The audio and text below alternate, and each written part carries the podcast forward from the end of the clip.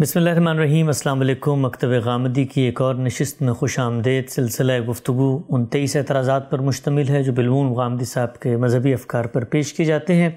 اس سلسلے کی آج یہ پچیسویں نشست ہے اور ظہور مہدی کا موضوع زیر بحث ہے۔ ظہور مہدی کے موضوع پر یہ دوسری نشست ہے۔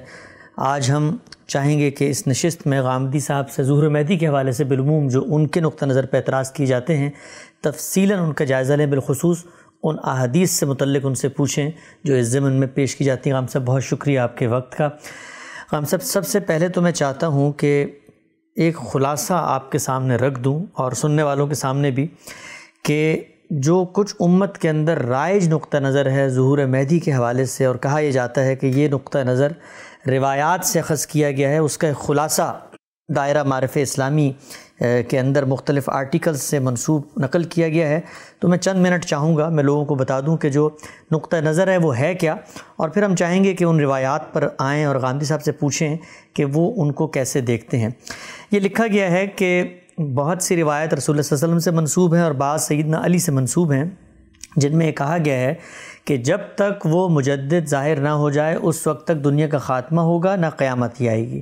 وہ میری آل میں سے ہوگا، میری عطرت سے ہوگا، میری امت سے ہوگا، فاطمہ کی اولاد سے ہوگا، اس کا نام میرا نام ہوگا، اس کے باپ کا نام میرے باپ کا نام ہوگا، خلق میں وہ مثال پیمبر ہوگا، لیکن خلق یعنی صورت میں وہ مختلف ہوگا۔ یہ عزت علی کا قول بتایا جاتا ہے، اس کے ماتھے پر نہ بال ہوں گے، نہ خمدار اور بلند ہوگی۔ اس وقت دنیا ظلم اور تعدی اور برائی سے معمور ہوگی، کفر و الہات کا دور دورہ ہوگا۔ جو شخص اللہ اللہ کرے گا، ہلاک کر دیا جائے گا۔ وہ دنیا میں انصاف اور رواداری کو رائج کرے گا۔ وہ لوگوں کو اس وقت تک بدنی سزا دیتا رہے گا جب تک وہ اللہ یعنی حق کی طرف رجوع نہ کر لیں۔ مسلمانوں کو اس کے ماتحت ایسی خوشحالی نصیب ہوگی جو نہ کسی نے پہلے سنی نہ دیکھی۔ زمین پر اپنے بہترین زمین اپنے بہترین پھل پیدا کرے گی اور آسمان سے رحمت کی بارشیں ہوں گی۔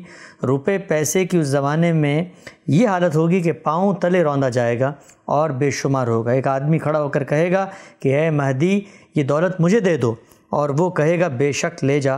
اور وہ اس کے دامن میں اتنی دولت بھر دے گا جسے وہ شخص اٹھا کر لے جا سکے۔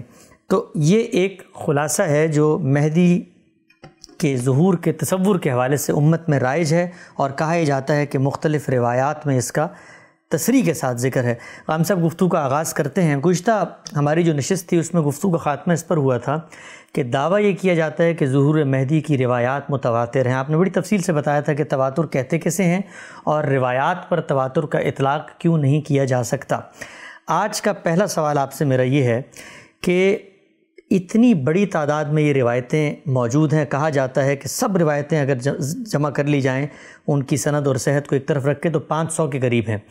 تو جب آپ یہ کہتے ہیں کہ خبر احاد ہیں، یہ خبر واحد ہیں، ان سے یہ چیز آ رہی ہے، ان میں متواتر کا حکم نہیں لگایا جا سکتا، تو اتنی بڑی تعداد میں یہ روایتیں ہمارے سامنے آتی ہیں اور پھر بھی ہم کہتے ہیں کہ متواتر نہیں خبر واحد۔ میں اس سے پہلے عرض کر چکا ہوں کہ ایک چیز وہ تواتر ہے جو کسی امت میں کسی قوم میں کسی گروہ میں کسی جماعت میں تاریخ کو آگے منتقل کرتا ہے۔ اس کو فنی یا علمی اصطلاح میں تواتر طبقہ کہا جاتا ہے۔ اتنی بڑی تعداد میں صحابہ کرام نے ایک چیز کو آگے پہنچا دیا۔ اس کی مثال قرآن مجید ہے اس کی مثال سنت ہے۔ ان کی اپنی تعداد بھی لاکھ سے زیادہ تھی۔ انہوں نے آگے لاکھوں لوگوں کو اسے منتقل کر دیا۔ اس سے پہلے ہم کئی مرتبہ یہ گفتگو کر چکے ہیں کہ یہاں نہ راوی دیکھے جاتے ہیں، نہ صنعت دیکھی جاتی ہے، نہ اس کی کوئی ضرورت ہوتی ہے۔ یہ تو بالکل ایسی ہی ایک بات ہے کہ آپ کے آبا سے آپ یہ سن رہے ہیں کہ مغلیہ سلطنت قائم ہوئی تھی۔ آپ کا علم اس کی گواہی دے رہا ہے۔ یہ چیز ہر کتاب میں لکھی ہوئی آپ کو ملتی ہے۔ پہلے دور سے لے کر آج کے زمانے تک آپ اس کو تواتر کے ساتھ سنتے بھی آ رہے ہوتے ہیں اس پر علم کا اجماع بھی ہوتا ہے۔ یہ بالکل الگ چیز ہے۔ دوسری چیز کیا ہے؟ دوسری چیز یہ ہے کہ کسی بات کو رسالت معاب صلی اللہ علیہ وسلم سے سن کر لوگوں نے بیان کرنا شروع کیا۔ اور لوگوں کی تعداد کافی ہو گئی۔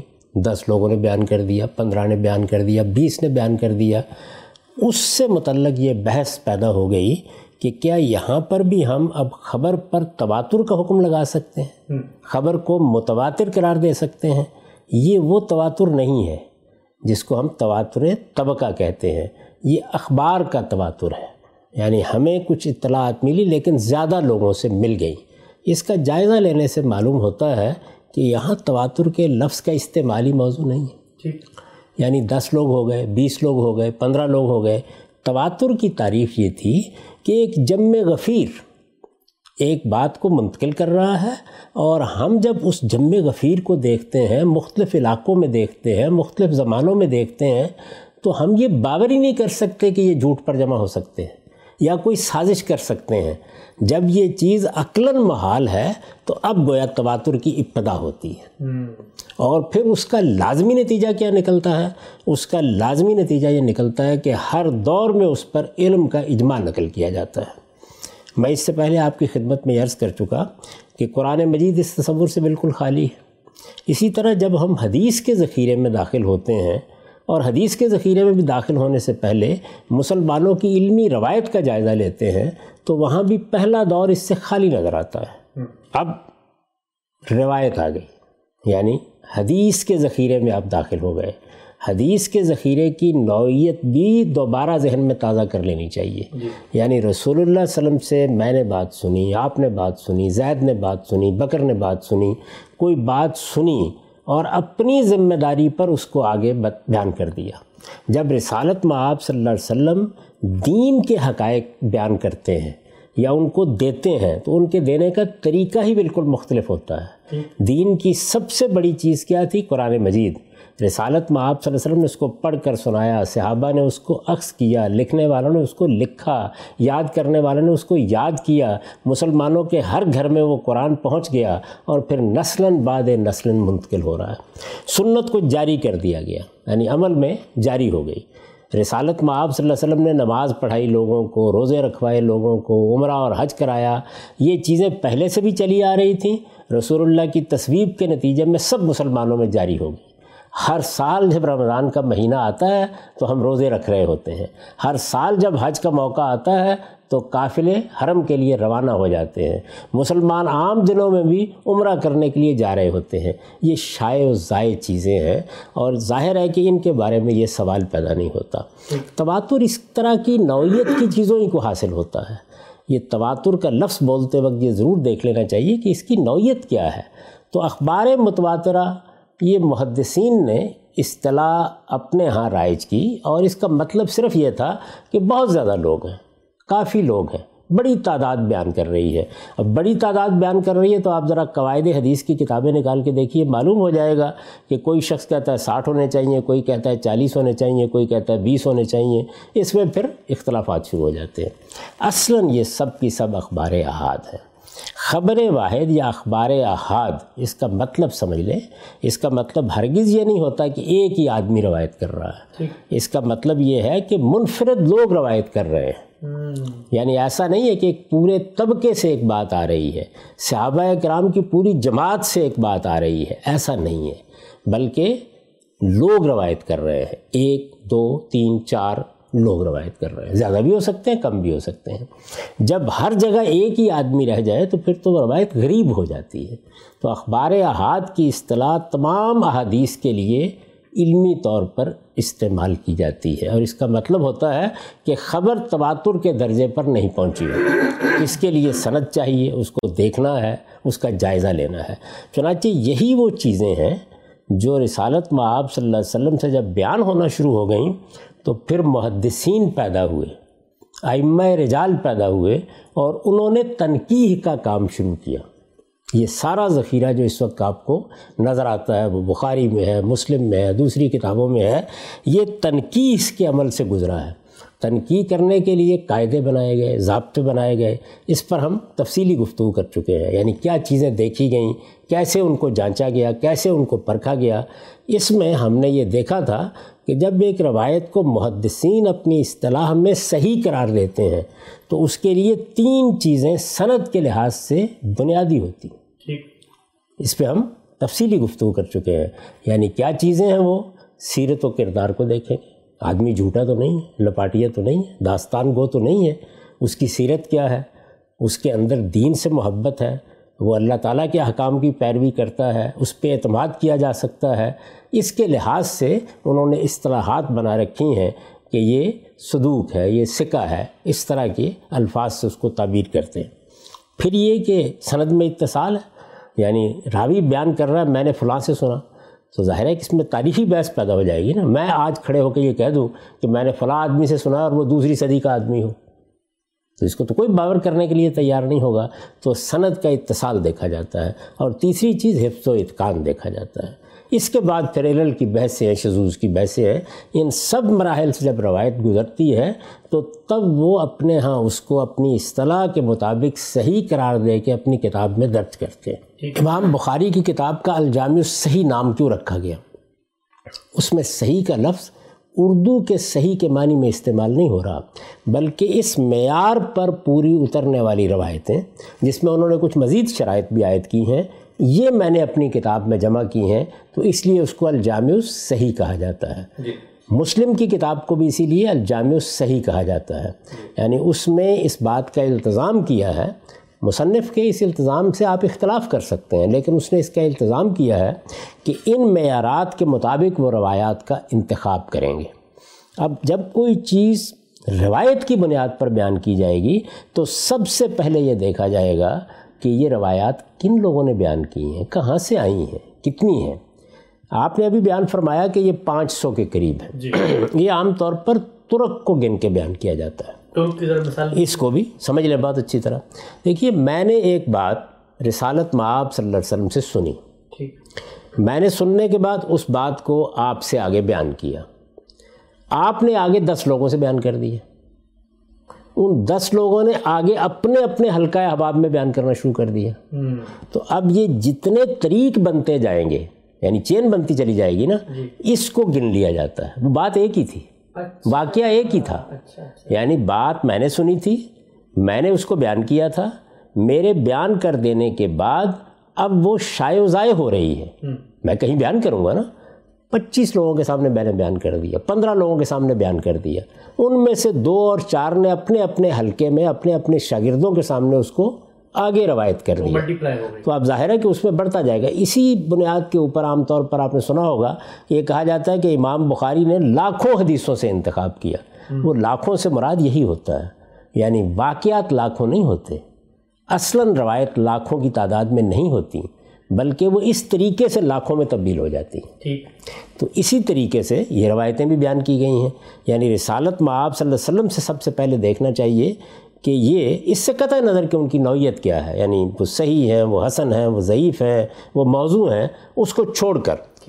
جب ہم تمام اس طرح کی چیزوں کو یعنی جو ہمارے سامنے ایک انبار پڑا ہوا ہے اس کو شمار کرتے ہیں تو ترک کے لحاظ سے یعنی ہر ہر طریق کو الگ لے لیں تو پانچ سو کے قریب ہے لیکن یہ کتنے صحابہ سے ہیں؟ تیئیس صحابہ سے یعنی ظہور مہدی کی کل روایات تیئیس صحابہ سے رسالت معاب صلی اللہ علیہ وسلم سے تیئیس صحابہ نے جیسے کہ روایتیں بیان کرتی ہیں۔ یعنی ہم تو نہیں جانتے نا۔ روایتیں بیان کرتی ہیں کہ یہ تیئیس صحابہ سے ہم کو ملی ہے۔ کیسے بیان کرتی ہیں؟ یعنی ایک چین کو ایک سند کو جب آپ اوپر لے جاتے ہیں تو آگے صحابی کا نام آخر میں آتا ہے۔ بیان کرنے والا اپنے سارے اس تسلسل کو قائم رکھتے ہوئے آپ کو آخر تک لے جاتا ہے۔ آخر میں تو رسالت میں آپ صلی اللہ علیہ وسلم کی زبان فیض ترجمان سے بات نکلے گی نا، لیکن سننے والا کوئی صحابی ہوگا تو ہر سننے والا جو بعد میں اس کو بیان کر رہا ہے جس نے لوگوں سے وہ بات سنی ہے وہ اپنی صنعت کا خاتمہ کہاں کرے گا؟ کسی صحابی کے نام پر۔ یہ کہے گا کہ یہ بات وہاں سے چلی تھی۔ تو تیئیس کے قریب صحابہ ہیں۔ اب جب ان تیئیس کے قریب صحابہ کی یہ پانچ سو کے قریب روایتیں جو مختلف طرق میں تبدیل ہو گئی ہیں ان کو آپ چھاننا پھٹکنا شروع کرتے ہیں۔ پہلے تو یہی کام کریں گے نا۔ یعنی سب سے پہلا کام یہ کریں گے کہ محدثین نے جو روایتوں کو چھان پھٹک کرنے کے طریقے بیان کیے ہیں ان کی روشنی میں دیکھیں۔ یہ کہ کوئی بھی بات شائع و ضائع ہو گئی دسیوں لوگ بیان کرنے لگ گئے لیکن صحابہ کرام سے کسی بات کی نسبت ہے یا وہ آگے رسالت آپ صلی اللہ علیہ وسلم سے منسوخ کر رہے ہیں تو ہمارے ائمہ رجال نے کیا کیا کہ انہوں نے ایک ایک چیز کو جانچنا شروع کیا اچھا۔ یہ ذمہ داری لی ہے کہ رسول اللہ علیہ وسلم کی نسبت سے بات بیان ہو رہی ہے۔ تو ہم آپ کو بھی دیکھیں گے آپ کے کردار کو بھی دیکھیں گے آپ کے اتصال کو بھی دیکھیں گے سب چیزوں کو دیکھیں گے۔ یہ دیکھنے کا عمل محدثین کر رہے ہیں۔ اور یہ معلوم ہے کہ یہ پہلی صدی میں شروع ہو گیا تھا۔ اچھا۔ یعنی تابعین کے دور کے بعد بڑے بڑے ائمہ رجال پیدا ہوئے ہیں جنہوں نے اس کام کی ابتدا کر دی۔ آج ہم اگر کوئی بات کہہ رہے ہوتے ہیں تو نئی بات نہیں کہہ سکتے۔ انہیں کے بلبوتے پہ کہہ رہے ہیں۔ کہ ہمیں تو ان لوگوں کے بارے میں معلومات نہیں ہیں ان کے سامنے وہ لوگ موجود ہیں۔ یعنی زیادہ سے زیادہ وہ کن لوگوں کو دیکھ رہے ہیں؟ تابعین کو دیکھ رہے ہیں۔ جو صحابہ سے بیان کر رہے ہیں۔ اس کے بعد اگر کچھ لوگ ہیں تو اب گویا یہ لوگ پیدا ہو گئے ہیں۔ یہ ہر ہر شخص کو جانچنا شروع کر دیتے ہیں۔ صحابہ کے بارے میں یہ طے کر لیا گیا کہ ان پر ہم درا نہیں کریں گے۔ اگر کسی شخص کے بارے میں یہ معلوم ہے یہ نہیں کہ وہ مجھول ہو ایسے ہی آپ نام لے دیں معلوم ہے تو اس صحابہ تو کل مدول یعنی وہ سب کے سب قابل اعتماد ہیں لیکن ان کے بعد ان سے جو لوگ بیان کر رہے ہیں ان کو ہم ہر لحاظ سے دیکھیں گے۔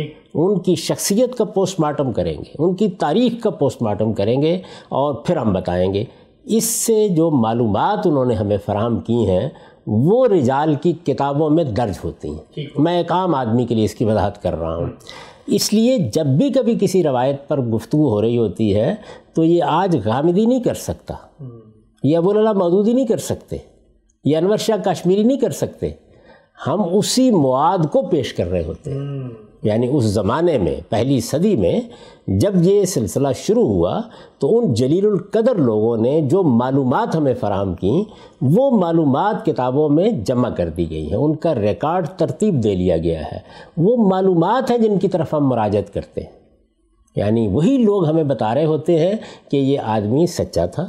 یہ آدمی جھوٹا تھا یہ آدمی ادھر ادھر کی باتیں بیان کرنے والا تھا یہ داستان گو تھا یہ لپاٹیا تھا یہ قابل اعتماد ہے یہ نہیں قابل اعتماد۔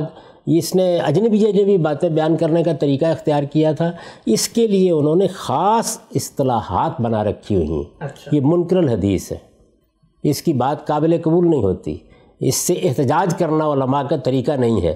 وہ اپنے زمانے میں جو معلومات جمع کر سکے ہیں وہ انہوں نے کتابوں میں لکھ دی ہیں۔ اس وقت کوئی شخص آپ کو نئی اطلاع نہیں دے رہا ہوتا۔ وہ اسی ذخیرے کی طرف رجوع کر رہا ہوتا ہے۔ اس ذخیرے کو رجوع کے نتیجے میں ایک لازمی چیز سامنے آ جاتی ہے کہ یہ بات قابل اعتماد ہو سکتی ہے یا نہیں ہو سکتی۔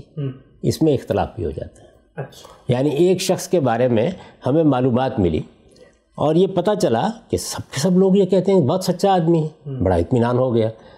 اب دیکھیے چار آدمی کہہ رہے ہیں کہ سچا ہے اور کچھ لوگ کہہ رہے ہیں کہ نہیں میرے تجربے میں تو یہ سچا نہیں۔ ہے مجھے تو اس پر یہ اعتراض ہے مجھے یہ معلومات ملی ہیں۔ تو اس میں بہت سے تضادات بہت سا تصادم پیدا ہو جاتا ہے۔ اس میں پھر فیصلہ کرنا ہوتا ہے آدمی کو دیکھ کر۔ اس فیصلے میں بھی بعض اوقات اختلافات ہو جاتے ہیں۔ اس لیے یہ سنا ہوگا کہ ایک محدث یہ کہتا ہے کہ اس کے نزدیک روایت قابل قبول ہے دوسرا کہتا ہے قابل قبول نہیں۔ ٹھیک ہو گیا۔ ایک ایک راوی کو مان لیتا ہے دوسرا نہیں مانتا۔ یہ دیکھیے یہ بڑی مشہور بحث ہے نا جو امام بخاری امام مسلم کا مہمان بھی ہوئی ہے اور جس کے بارے میں امام مسلم نے اپنی صحیح کے مقدمے میں کچھ تبصرے بھی کیے ہیں۔ کہ امام بخاری کو اتصال کے معاملے میں یہ اصرار تھا کہ ہمارے پاس واضح شواہد ہونے چاہیے اس بات کے کہ ملاقات ہوئی ہے۔ محض یہ بات کافی نہیں ہے کہ زمانہ ایک ہے یا ایک شہر میں تھے ملاقات کی شہادت بھی ہونی چاہیے۔ تو اس کا مطلب ہے کہ چیزوں کو جانچنے میں پرکھنے میں بھی اہل علم میں اختلاف ہو جاتا ہے۔ اور ان کے اطلاق میں بھی اختلاف ہو جاتا ہے۔ ساری چیزوں کو سامنے رکھ کر آپ اس نتیجے پر پہنچے کہ نہیں جو لوگ جرا کر رہے ہیں ان کی جرا کوئی ایسی اہم نہیں ہے۔ اس میں پھر بڑی بڑی اچھی تعبیرات ہیں کہ جرا مفسر ہے غیر مفسر ہے۔ یعنی آپ نے صرف یہ کہہ دیا کہ یہ قابل قبول نہیں ہے صرف یہ کہہ دیا کہ میں اس سے روایت نہیں لیتا صرف یہ کہہ دیا کہ یہ منکر الحدیث ہے۔ یا آپ نے بتایا ہے تفصیل کے ساتھ کہ آپ کو اعتراض کیا ہے کردار میں کیا خامی ہے۔ تو اس طرح کی بڑی لطیف بحثیں ہوتی ہیں اس علم میں یہ تاریخی ریکارڈ کو جانچنے پرکھنے کا علم ہے۔ یہ میں نے تھوڑا سا تعارف اس کا کرا دیا اور ظاہر ہے کہ عام لوگوں سے ہم بات کر رہے ہیں بہت فنی چیزیں زیر بحث نہیں لائی جا سکتی تو اس طریقے سے ہمارے پاس ان روایتوں کے بارے میں محدثین کی تنقیدیں جمع ہونی شروع ہو جاتی ہیں۔ اچھا۔ یعنی اس فن کے ماہرین جو تبصرہ کر رہے ہیں اب ان تنقیدوں کو سامنے رکھیں جو اس امت کے اندر بہت بڑے بڑے جلیل القدر محدثین ہوئے انہوں نے مواد جمع کیا ان سب کو سامنے رکھیں اور اس کے بعد دیکھیں کہ پھر محدثین ان روایتوں کو یعنی ویسے تو ایک آدمی کہے گا اچھا پانچ سو کے قریب اچھا تیئیس صحابہ سے ہیں ان میں سے قبول کیا کیا ہے؟ اچھا یعنی وہ جر و نقد سے گزاریں گے تو قبول کریں گے نا؟ جی۔ یہ جو آپ نے داستان سنائی ہے ایک خلاصہ بیان کیا ہے نا؟ جی۔ مہدی کے معاملے میں۔ تو ظاہر ہے کہ یہ خلاصہ جن روایتوں کی بنیاد پر جمع کیا گیا ہے اس میں واضح چیزیں ہونی چاہیے نا۔ ایسی واضح چیزیں کہ جن کی کسی تعویل کی گنجائش نہ ہو۔ کہ مہدی آئیں گے ان کی یہ نوعیت ہوگی یہ معاملہ ہوگا یہ خصائص ہوں گے تمہارے اوپر ان سے متعلق یہ ذمہ داری ہے۔ جی۔ تو یہ روایت فی الواقع وہ روایت ہوگی جس کو ظہور مہدی کے معاملے میں پیش کیا جا سکے۔ ان روایتوں میں سے میں اس سے پہلے عرض کر چکا ہوں پھر دہرا دیتا ہوں کہ امام مالک نے کسی ایک روایت کو بھی لینا پسند نہیں کیا۔ اچھا۔ امام مالک کی بڑی غیر معمولی اہمیت ہے۔ یعنی وہ مدینہ میں بیٹھے ہوئے ہیں۔ انہوں نے معطا وہاں ترتیب دی ہے۔ معطا کو ان سے سینکڑوں لوگوں نے آگے روایت کیا ہے۔ بڑی بڑی روایتیں بھی بڑی اہم ہیں۔ اور ائمہ ان سے روایت کرتے ہیں۔ عام طور پر یہ سمجھا جاتا ہے کہ حدیث کی ابتدا ہی ان کی اس کتاب سے ہوئی ہے۔ ابتدا سے مطلب یہ نہیں ہے کہ حدیث بیان اس سے ہونا شروع ہوئی ہے، نہیں، ایک باقاعدہ کتاب کی حیثیت سے، باقاعدہ فن کی حیثیت سے یہ سب کچھ ترتیب پایا اور لوگوں نے اس کو جا جا کے سفر کر کے سیکھنا شروع کیا۔ بہت قابل اعتماد۔ آپ پوری کی پوری کتاب کو پڑھ جائیے، جس طرح قرآن مجید خالی ہے، وہ بھی خالی ہے۔ سوال یہ ہے کہ وہ تیئیس صحابہ جن کا ذکر کیا جاتا ہے ان سے یہ خبر امام مالک کو کیوں نہیں پہنچی؟ مدینے میں ہوں گے اور نہیں پہنچی نہیں پہنچی تو یہ بھی ایک مسئلہ۔ پہنچی اور قبول نہیں کیا تو کیوں قبول نہیں کیا؟ اس لیے کہ یہ معمولی بات تو نہیں ہے نا ایک بڑی خبر دی جا رہی ہے۔ تو میں نے عرض کیا کہ اب محدثین کا میں آپ کو بتا رہا ہوں کہ جب یہ چیزیں ان کے سامنے آئی ہوں گی تو انہوں نے کیا رویہ اختیار کیا؟ یہ معاملہ تو ہے پہلی دوسری صدی کا۔ اس کے بعد تیسری چوتھی میں آ کر یہ آپ کے امام بخاری امام مسلم یہ دو کتابیں ترتیب دیتے ہیں۔ اب تین چار صدیاں گزر چکی ہیں۔ اس سارے عرصے کے دوران میں یہ فن اپنے کمال کو پہنچ چکا ہے۔ ہر چیز کی تنقید ہو چکی ہے۔ جو چیزیں فرض کی جائے کہ ایک آدمی کے علم میں نہیں وہ بھی علم میں آ گئی ہیں۔ امسار میں جو راوی موجود ہیں، ان کے حالات اکٹھے کر لیے گئے ہیں۔ اور بڑا غیر معمولی کام کر کے یہ دو کتابیں ترتیب دیتے ہیں۔ ایک الجامع صحیح بخاری کی، ایک الجامع صحیح مسلم کی۔ یہ جانتے ہیں آپ کہ بخاری مسلم بخاری مسلم عام طور پر حدیث کا ذکر آئے گا تو ان دو کتابوں کا ذکر آئے گا۔ میں اس سے پہلے کئی مرتبہ بتا چکا کہ حدیث کی امہات کتب یعنی جو بنیادی کتابیں ہیں، وہ تین ہی سمجھی جاتی ہیں۔ ایک معطا امام مالک دوسرے بخاری یا جامع صحیح تیسرے مسلم کی جامع صحیح ان دونوں میں بھی آپ کو اس طرح جس طرح کہ آپ نے بیان کیا ہے کہ مہدی آئے گا اور اس کا نام یہ ہوگا اور یہ ہوگا اور وہ ہوگا کوئی ذکر نہیں ملتا۔ اچھا۔ یعنی یہ اس سے بالکل خالی۔ یعنی بخاری مسلم میں آپ سے کر رہا ہوں کہ جو محدثین نے یعنی کیا یہ ایسے ہی خالی ہو گئیں؟ اصل میں محدثین نے جب ان روایتوں کو چھاننا پٹکنا شروع کیا ہے تو ان کے معیار پر یہ پوری نہیں اتری۔ اس کو میں نے اپنی کتاب میں اس طرح بیان کیا ہے کہ یہ روایتیں محدثانہ تنقید کے معیار پر پوری نہیں اترتی۔ اب یہ بات ہو گئی۔ اس کے بعد دوسرے، تیسرے، چوتھے درجے کی حدیث کی کتابیں۔ یہ درجات بھی ظاہر ہے کہ مصنفین کے لحاظ سے ترتیب دیے گئے یعنی کسی مصنف نے معیار کتنا کڑا رکھا ہے۔ کوئی مصنف کتنی احتیاط سے بات کو بیان کرتا ہے۔ اس کی کتاب میں زیادہ صحیح روایتیں ہیں۔ اس نے اگر کوئی ضعیف روایت قبول کی ہے تو کتنی بڑی تعداد میں قبول کی ہے؟ تو اس کو سامنے رکھ کر اب کتابوں کے درجات ہیں۔ پہلا درجہ تو انہیں کا تھا۔ تو پہلے درجے کی کتابیں اس سے بالکل خالی ہو گئی۔ یعنی معطا بھی، بخاری بھی، مسلم بھی۔ ان میں جو بات بیان ہوئی ہے وہ آگے چل کے میں آپ سے عرض کروں گا کہ وہ کیا بات ہے کہ جس کو اس کے ساتھ متعلق کر دیا گیا ہے۔ دراحل ہے کہ وہ بات ہی بالکل الگ ہے۔ تو ان کتابوں میں جس طرح لوگ سمجھتے ہیں یا جیسے تصور ہمارے ہاں موجود ہے یا جیسے یہ بات بیان کی جاتی ہے ظہور مہدی کی کوئی ذکر آپ ایک کلامی معذرت خان صاحب دوبارہ میں یہاں پر پوچھنا چاہوں گا آپ سے کہ موتا امام مالک بخاری اور مسلم یہ تین کتابوں میں آپ یہ فرما رہے ہیں کہ ظہور مہدی کا لفظ لے کر کہ مہدی علیہ السلام آئیں گے، مہدی قیامت سے پہلے آئیں گے، ان کا غلبہ قائم ہوگا، دولت کی ریل پیل ہوگی، مسلمان ان کی طرف رجوع کریں گے۔ یہ ذکر، یہ قصہ، یہ نام مہدی علیہ السلام کا ان تین کتابوں میں نہیں ہے۔ ان تین کتابوں میں کوئی ذکر نہیں ہے اس بات کا۔ میں آپ کو بتا رہا ہوں کہ جو پانچ سو کے قریب ترک تھے جو تیئیس صحابہ سے ہمیں مل جاتے ہیں جب سارا ریکارڈ ہم سامنے رکھتے ہیں یہ ان کے سامنے بھی موجود ہے سارا کا سارا۔ یعنی یہ اسی میں چھان پھٹک کر اپنی کتابیں ترتیب دے رہے ہیں۔ تو یہ امام مالک نے بھی نہیں لیں یہ بخاری نے بھی نہیں لیں یہ مسلم نے۔ بھی نہیں لی۔ پہلے تو یہ بات سمجھ لیجیے۔ دوسرے تیسرے چوتھے درجے کی کتابوں میں جو روایتیں آئی ہیں اب ان کو سامنے رکھ کر پھر اسی اصول پر دیکھیں۔ یعنی کیا اصول ہے؟ وہ یہ ہے کہ جو محدثین نے طریقہ اختیار کیا روایت کو چھاننے پٹکنے کا کیا صحیح یا اس سے کم تر درجے میں حسن روایت ہوتی ہے؟ صحیح کے بعد کیا اس درجے میں روایتیں یہ پوری اترتی ہیں یعنی, یعنی تیئیس صحابہ کی جو روایتیں ہیں وہ تو ترک ہیں میں نے آپ کو بتا دیا۔ جی۔ یعنی وہ کیا پوری اترتی ہیں؟ جب آپ ان کا استقصا کرتے ہیں تو یہ معلوم ہوتا ہے کہ ان میں زیادہ تر موضوع ہیں۔ یا ایسی ضعیف ہے کہ ان کا ذکر بھی نہیں کرنا چاہیے۔ موضوع ذرا بتائیے گا کیا؟ موضوع کا مطلب ہے کہ یہ واضح ہو گیا تحقیق کے نتیجے میں گھڑی ہوئی بات۔ لوگوں نے خود افسانہ ہے کہانی ہے۔ کسی نے بنا کے بیان کر دی ہے۔ کسی صحابی کے نام سے نسبت دے دی گئی ہے۔ موضوع اس روایت کو کہتے ہیں۔ ہمارے ہاں پوری پوری کتابیں محدثین نے ترتیب دی ہیں جو موضوعات کو جمع کر کے بیان کی گئی ہیں۔ وہ الگ بات ہے کہ بعض لوگ ان کتابوں ہی کو بیان کر کے لوگوں کو باز کرنا شروع کر دیتے ہیں۔ دراحال کہ اس میں وضاحت ہوتی ہے کہ یہ کتاب موضوع روایتوں کی ہے۔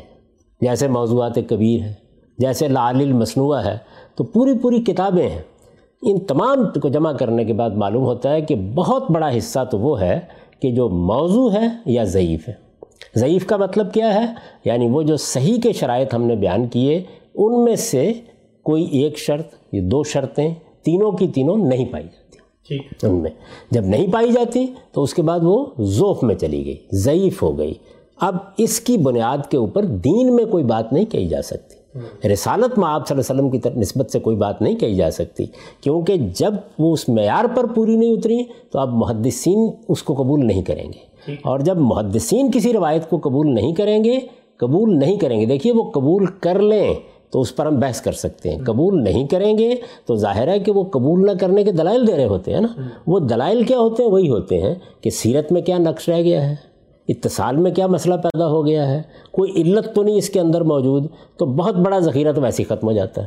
اس کے بعد ان دوسرے تیسرے چوتھے درجے کی کتابوں میں جو روایتیں بیان ہوئی ہیں جن کو آپ صحیح یا حسن کے درجے میں رکھ سکتے ہیں۔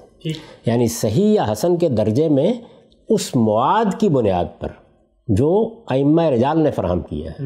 میں نے یا آپ نے یہ فیصلہ نہیں کرنا ہوتا اس مواد کی بنیاد پر کہ کتنی روایتیں ہیں جو جو کچھ بھی ان میں بیان ہوا ہے جن کو بھی پیش کیا گیا ہے۔ اس ذیل میں جو بھی سامنے آتی ہیں بغیر کسی تنقید کے آپ ان میں سے پہلے تو صنعت کے لحاظ سے انتخاب کریں گے نا۔ یعنی وہ کتنی روایتیں ہیں جو کسی نہ کسی حد تک یا تو صحیح کے دائرے میں آ جاتی ہیں یا حسن کے دائرے میں آ جاتی ہیں۔ محدثین اوپر کے محدثین نہیں لے رہے ان کو صحیح کے طور پر۔ لیکن چلیے آپ ذرا نیچے آ کے ان کو قبول کرتے ہیں۔ تو معلوم ہوتا ہے کہ یہ کل سات واقعات ہیں۔ یعنی یہ جو پانچ سو ترک بیان ہوئے تھے یعنی وہ پانچ سو ترک جو ہیں وہ تو ترک ہیں وہ تو سمجھ لیجیے اس بات کو وہ تو ایک لاکھ ترک ہو سکتے یعنی ہیں۔ سات واقعات کو۔ سات واقعات۔ یعنی کل واقعات جو ہیں وہ سات واقعات ہیں جو انتخاب کے اس عمل سے گزرتے ہیں۔ اچھا۔ اور اس کے بعد وہ جو سات واقعات ہیں ان کو پھر صحابہ بیان کریں گے۔ یعنی سب سے پہلے تو اوپر جائیں گے نا۔ جی۔ واقعہ ایک ہے واقعہ دوسرا ہے واقعہ تیسرا ہے یہ اصل میں صحابہ کے بیان سے معلوم ہوتا ہے۔ واقعے کا مطلب کیا ہے؟ واقعہ یہ ہے کہ آج ایک بات بیان ہوئی اس کو دس لوگوں نے سنا یہ ایک ہی واقعہ ہے۔ ایک بات پھر کسی موقع پر بیان ہوئی اب یہ دوسرا واقعہ ہو گیا بات وہی ہے۔ کسی اور پہلو سے بیان ہو گئی تو دوسرا واقعہ۔ تو یہ کل سات واقعات ہیں جو اس کے نتیجے میں تنقید کے نتیجے میں ہمارے سامنے آتے ہیں۔ اس وقت ہمارے آج کے زمانے میں یہ کام تو جاری ہے نا اسی طریقے سے۔ میں اس وقت اپنی بات نہیں کر رہا یعنی جو محدثین کام کر رہے ہیں، مثلا البانی کام کر رہے ہیں، شعیب ارنود صاحب کام کر رہے ہیں، اسی طرح کا ایک بڑا غیر معمولی کام ہمارے عبداللہ اعظمی صاحب نے کیا ہے، جن کو ضیاء عام طور پر کہا جاتا ہے۔ ضیاء العظمی بھی کہا جاتا ہے، عبداللہ اعظمی صاحب، حال میں ان کی وفات ہوئی ہے۔ ان کی جو کتاب اس وقت شائع ہو چکی ہے اس میں ان کا مقصد کیا تھا؟ ساری زندگی انہوں نے لگائی، مدینہ میں رہے، وہیں تدریس کرتے رہے، وہیں مسجد نبی میں درس دیتے رہے، اور وہاں بیٹھ کر انہوں نے الجامع الکامل ترتیب دی۔ یعنی مقصد کیا تھا ان کا؟ کہ جو کچھ بھی صحیح اور حسن روایتیں ہیں جن کو امام بخاری نے لے لیا جن کو امام مسلم نے لے لیا جن کو معطا امام مالک میں لے لیا گیا اور وہ بھی جو پھر ان دوسرے تیسرے چوتھے درجے کی روایتوں میں آئیں غرض جتنا ذخیرہ ہے اس میں جو چیز بھی اس محدثانہ تنقید کے معیار پر پوری اترتی ہے اور اسے ان کی اصطلاح میں صحیح یا حسن کہا جا سکتا ہے ان سب روایتوں کو انہوں نے اس کتاب میں جمع کر دیا۔ کئی مجلدات میں ہے۔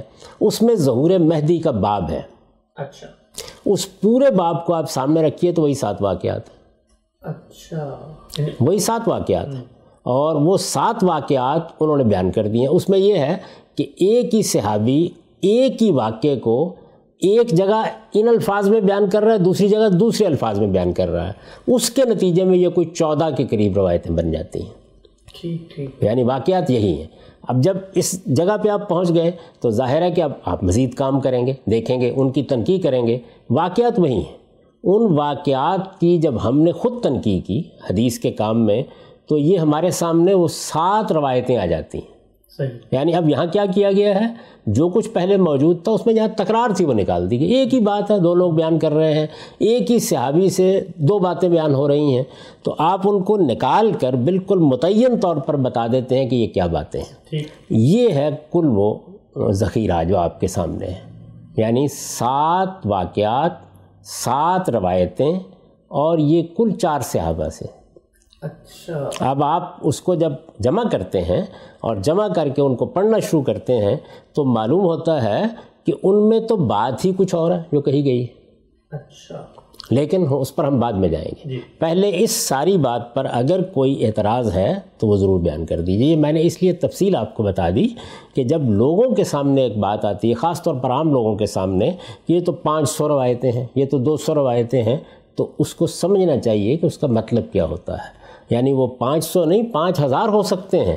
اس لیے کہ ترک تو بڑھتے چلے جاتے ہیں۔ جیسے جیسے روایتیں لوگوں کو معلوم ہوتی ہیں ایک شخص نے بیٹھ کر ایک مجلس میں تقریر کر دی پہلی صدی میں۔ وہاں پر پانچ سو لوگ تھے انہوں نے سنا۔ پانچ سو نے آگے جا کے بیان کرنا شروع کر دیا۔ تو بے شمار ترک اس سے لاکھوں کی تعداد میں چیزیں بن جاتی ہیں۔ لیکن محدثین کے طریقے کے مطابق اس کو دیکھا جاتا ہے کہ اصل میں باتیں کتنی تھیں۔ تو کیا میں نے آپ سے عرض کیا؟ سب ذخیرہ یعنی موضوع ضعیف سب کو جمع کر لیں۔ ان پانچ سو کے پانچ سو ترک کو تو تیئیس صحابہ کے نام آتے ہیں۔ جس وقت آپ تنقید کے عمل سے گزرتے ہیں تو محدثانہ تنقید کے معیار پر سات واقعات پورے اترتے ہیں۔ یہ اس وقت بھی یہی صورتحال ہے۔ یعنی یہ میرے پاس پڑی ہوئی ہے الجامع الکامل۔ یہ دیکھیے یہ کون ہے؟ یہ استاذ الحدیث شریف امید کلیت الحدیث بالجامعۃ الاسلامیہ فی المدینہ المنورہ۔ اچھا۔ یعنی مدینہ منورہ میں جو جامعہ اسلامیہ ہے یونیورسٹی بنائی گئی ہے اس میں استاد رہے اور یہ اس سے پہلے والمدرس فی المسجد النبی مسجد نبوی میں حدیث کا درس دینے کی سعادت حاصل کرتے رہے۔ بہت جلیل القدر شخصیت تھے اور یہ کام بھی بڑا غیر معمولی انہوں نے کیا ہے بالکل محدثین کے طریقے پر ہے۔ یعنی جن لوگوں کو کہا جاتا ہے نا کہ وہ متجدد ہیں نئی باتیں کرتے ہیں یہ اس کے آدمی نہیں ہیں۔ محدثین کا جو طریقہ جو اصول رہا ہے اس میں بھی بڑے اختلافات ہوتے ہیں۔ شعیب اور نعوت اختلاف کریں گے البانی اختلاف کریں گے ابن حجر اختلاف کریں گے اس سے پہلے کے لوگ اختلاف کریں گے لیکن اختلافات کے باوجود ایک منہج ہے ایک طریقہ ہے جو محدثین اختیار کرتے ہیں۔ اسی طریقے پر الجامع الکامل فی الحدیث صحیح شامل کے عنوان سے یہ کتاب ترتیب دی گئی ہے۔ اس میں جو واقعات بیان ہوئے ہیں ان واقعات میں کوئی کمی بیشی نہیں ہوتی۔ یعنی یہ معلوم ہوتا ہے کہ واقعات ٹھیک ہی ہیں۔ البتہ یہ کہ ان واقعات کے الفاظ میں کچھ اختلافات ہو جاتے ہیں تو ان کی تنقید کر کے ہم نے ان کا خلاصہ مرتب کر دیا وہ میں آپ کے سامنے رکھ دیتا ہوں۔ ٹھیک۔ اب سب بہت آپ نے تفصیل سے بتایا کہ یہ جو ظہور مہدی کا ایک بالعموم ہمارے سمجھا جاتا ہے عقیدہ ہے اور اس عقیدے کی جو داستان میں نے آپ کو ابتدا میں سنائی آپ کی گفتگو کا میں اب تک کا ذرا مختصر سے خلاصہ جو سننے والے ان کو کر دوں، پھر ہم بحث کو آگے لے کر بڑھیں گے۔ یعنی آپ یہ فرماتے ہیں کہ ظہور مہدی کا جب تصور سامنے آیا اور لوگوں نے یہ دعویٰ کیا کہ یہ رسول اللہ صلی اللہ علیہ وسلم نے پیشن گوئی فرمائی تھی، تو رسول اللہ سے منصوب باتوں کو جانچنے کے لیے جب آپ گئے ہیں، بلکہ باقی محدثین بھی گئے ہیں، تو نہ موتا میں ظہور مہدی کی یہ داستان ہے، نہ بخاری میں ہے، نہ مسلم میں ہے۔ اور پھر جو کہا جاتا ہے متواتر روایات ہیں، سینکڑوں کی تعداد میں ان کی تنقید خود محدثین نے کر دی، آپ نے نہیں کی۔ تو وہاں پر بھی واضح ہو جاتا ہے کہ بیشتر روایات اس میں ضعیف ہیں، موضوع ہیں۔ کل واقعات سات ہیں اور ان سات واقعات کو چار صحابہ نقل کر رہے ہیں۔ اب میرا آپ سے سوال یہ ہے کہ یہاں تک تو آپ نے جو کرنا تھا کر دیا، محدثین کا حوالہ دے کر یہ جو چار صحابہ اور سات واقعات ہیں ان کو تو آپ مانتے ہیں کہ ان کو بھی نہیں مانتے میں عرض کروں گا ابھی پہلے میں یہ گزارش کر دوں کہ یہ تاثر نہ ہو کہ یہ کام میں نے کر ڈالا ہے جی۔ یعنی ہم اسی چین میں کھڑے ہوئے اس وقت مزید تنقید کا کام کر رہے ہیں لیکن یہ سب کچھ وہ ہے جو ہو چکا ہے اس سے پہلے جی۔ یعنی میں نے آپ کی خدمت میں عرض کیا کہ یہ جو الجامع الکامل فی الحدیث صحیح شامل ہے یہ میرے نقطۂ نظر کے کسی عالم نے ترتیب نہیں دی اچھا۔ یہ جو محدثین کا گروہ ہمیشہ سے رہا ہے، اسی کے آدمی ہیں۔ اور مدینہ میں بیٹھ کر انہوں نے یہ کام کیا۔ دنیا بھر میں ہمارے جو پرانے علماء ہیں، وہ سب اس کام کو تسلیم کر رہے ہیں۔ انہوں نے جو تنقید کی ہے، اس سے نتیجہ کیا نکلا ہے؟ وہی سات واقعات۔ وہی سات واقعات۔ دو صحابہ اس میں زائد ہیں، لیکن اس سے کوئی فرق نہیں پڑ رہا۔ یعنی واقعات وہی ان واقعات کو میں آپ کے سامنے رکھوں گا۔ پھر دیکھیے کہ ان واقعات سے کیا وہ داستان ثابت ہوتی ہے جو لوگوں میں رائج ہے یا کوئی اور بات معلوم ہوتی ہے۔ یعنی یہ جو سات واقعات چار صحابہ سے ان کی صنعت پر کوئی اب اعتراض باقی نہیں رہا۔ نہیں دیکھیے صنعت پر اعتراض باقی نہیں رہا۔ وہ تو اعتراض بالکل باقی نہ ہوتا تو بخاری کیوں نہ لیتے؟ مسلم کیوں نہ لیتے؟ یعنی آپ اپنے معیار کو تھوڑا کم کرتے چلے جاتے ہیں۔ اس سے آپ قبول کر لیتے ہیں۔ مثال کے طور پر ایک شخص کے بارے میں تنقیدیں ہیں ایک راوی کے بارے میں لیکن آپ نے اچھے پہلو جو تھے ان کو ترجیح دے کر روایت قبول کر لی ہے۔ تو اس لیے یہ تو نہیں کہ کوئی اعتراض باقی نہیں رہا۔ قابل اتنا ہو گئی ہے۔ یعنی وہ قابل اتنا ہو گئی ہے۔ اب اس کو آپ رد نہیں کریں گے اس کو سامنے رکھ کر سمجھنے کی کوشش کریں گے اس کو قرآن کی روشنی میں دیکھیں گے۔ یہ ابھی تک جو گفتگو ہو رہی ہے وہ یہ ہو رہی ہے کہ سند کے لحاظ سے یعنی روایت کا فن وہ فن جس سے تاریخی ریکارڈ کو جانچا جاتا ہے اس کے نتائج کیا نکلے ہیں اب تک؟ یہ نتائج اہل علم نے نکال دیے ہیں۔ ان میں مجھے کچھ نہیں کرنا۔ میں تو آپ کے سامنے ان کا خلاصہ رکھ رہا ہوں کہ اس میں یہ واقعات ہیں جو بیان ہوئے ہیں۔ ان واقعات کو آپ دیکھیں گے نا کیا ہے؟ جی۔ میں ان کو جیسے وہ بیان ہوئے ویسے ہی مان لوں گا۔ لیکن پھر آپ یہ بتائیں گے مجھے کہ جو داستان ہمارے پاس موجود تھی جس کو عقیدہ بنایا جا رہا تھا وہ ان میں پایا کہاں جاتا ہے؟ یعنی یہاں تک تو ابھی یہ تھا کہ ادھر ادھر کی کہانیاں سننے کی بجائے، ادھر ادھر کی داستان سرائی کی بجائے پہلے دیکھیں تو صحیح کہ ہمارے پاس مواد کیا ہے۔ کیا چیز ہے؟ قرآن میں کوئی ذکر نہیں؟ اس عقیدے کا یا اس نظریے کا یا اس بات کا؟ حدیث کی امہات کتب میں کوئی ذکر نہیں، دوسرے، تیسرے، چوتھے درجے کی کتابوں میں ذکر آنا شروع ہو جاتا ہے۔ ذکر کیا آیا ہے؟ جب اس کی آپ تنقید کا عمل کرتے ہیں تو بے شمار چیزیں تو موضوع اور ضعیف قرار پا کے ویسے ہی نکل جاتی ہیں۔ جو کچھ باقی بچتا ہے، محدثانہ تنقید کے نتیجے میں وہ یہ ہے۔ لیکن اب ہم یہ کہتے ہیں کہ اگر اس پر کوئی مسئلہ باقی نہیں رہا تو آئیے دیکھتے ہیں وہ ہے کیا۔ ٹھیک ہم صاحب اس پہ تو کوئی مسئلہ ہوگا تو ہم پہلے ان علماء سے پوچھیں گے جنہوں نے اس کی تنقید کی ہے کیونکہ اس میں آپ تو منفرد ہیں نہیں۔ تو میں چاہوں گا آگے بڑھتے ہیں اور اب آپ براہ راست وہ روایتیں بیان کریں جو آپ کے یہاں بھی قابل قبول ہیں۔ اور یہ بتائیے کہ ان میں تو کہیں نہ کہیں ظہور مہدی کا ذکر آپ کے ہاں پہ پھر میں عرض کر دوں نہیں محدثین کے نزدیک قابل قبول ہے۔ یعنی ابھی میں نے اپنی کوئی رائے نہیں دی میں تو آپ کے سامنے علم کی پوری تاریخ رکھ رہا ہوں۔ اس علم میں کیا مسئلہ تھا؟ بات کہاں سے شروع ہوئی؟ اس کی پوری تاریخ میں اہل علم اس پر کیا رائے دیتے رہے؟ اور اہل علم سے میری مراد محدثین۔ ابھی میں باقی لوگوں کی بات نہیں کر رہا۔ یعنی میں آپ سے عرض کر دوں کہ اگر آپ باقی لوگوں کی بات کریں نیچے سے اوپر تک جائیں تو ہمارے ہاں علامہ اقبال نے اس کو مجوسی عقیدہ قرار دے کے ویسے ہی رد کر دیا عبید اللہ سندھی صاحب نے اس کے اوپر سوالات اٹھا دیے۔ علامہ تمنا امادی صاحب نے ایک پوری کتاب لکھ دی اور یہ بتا دیا کہ یہ بالکل ہی بیمانی عقیدہ ہے۔ ابن خلدون اس سے پہلے شدید تنقید اپنے مقدمے میں اس کے اوپر کر چکے ہیں۔ سید رشید رضا صاحب نے بے شمار سوالات اٹھا دیے۔ تو یہ تو علماء کے اس معاملے میں خیالات ہیں یا نقطہ نظر ہے۔ میں جو گزارش کر رہا ہوں یہ ہے کہ یہ جو کچھ میں نے بیان کیا ہے وہ ان علماء کی ابھی کوئی بات ہی نہیں بیان کی کہ اہل علم کیا رائے رکھتے رہے ہیں۔ ابن خلدون کے مقدمے میں آپ دیکھیں تو انہوں نے تو کسی ایک چیز کو بھی ان میں سے قبول کرنے کے لیے آمادگی ظاہر نہیں کی۔ سید رشید رضا صاحب کو دیکھیے تو وہ بڑی وضاحت کے ساتھ یہ بات بیان کرتے ہیں۔ مصر کے جل القدر عالم ہیں المنار کے مصنف ہیں محمد عبدہ کے شاگرد ہیں۔ وہ تو یہ بیان کرتے ہیں کہ یہ در حقیقت جس وقت الوی حضرات بہت کچھ جد و جہد کرنے کے بعد مایوس ہو گئے تو ان کو امید دکھانے کے لیے گھڑی گئیں۔ یعنی ان کا تبصرہ کم و بیش خلاصے کے لحاظ سے ان کو موضوع قرار دینے ہی کا ہے۔ کسی کو بھی نہیں قبول کرتے۔ لیکن محدثین کے طریقے کے اوپر جن لوگوں نے جائزہ لیا ہے انہوں نے یہ انتخاب کیا ہے۔ یہ انتخاب میرے نزدیک اس انتخاب کی حد تک قابل قبول ہے۔ یعنی آگے یہ ہوتا ہے کہ آپ اس کا مطلب کیا لے رہے ہیں؟ اس کا مدعا کیا ہے؟ اس کے بارے میں آپ قرآن سنت کی روشنی میں کیا بات کریں گے عقل عام کی روشنی میں کیا بات کریں گے یہ بات کی چیزیں ہیں۔ ابھی تو یہ سارا مواد تنقید کے نتیجے میں ان واقعات کی صورت میں ہمارے سامنے آ گیا ہے۔ تو اس پر جب ہم گفتگو کریں گے تو ایک ایک کو لیں گے نا۔ جی۔ سب سے پہلے جی۔ دیکھتے چلے جائیں گے کس صحابی سے ہے کس طرح نقل ہوئی ہے کیا الفاظ ہیں۔ تو ہم ان ساتوں واقعات کو اب پڑھتے ہیں۔ اجازت ہے اس بات جی یا باقی چیزیں ختم ہو گئی؟ اب میں آپ کے سامنے وہ خلاصہ رکھ دیتا ہوں۔ سب سے پہلی روایت ابو سعید خدری رضی اللہ عنہ سے۔ اس کے الفاظ میں پڑھ دیتا ہوں۔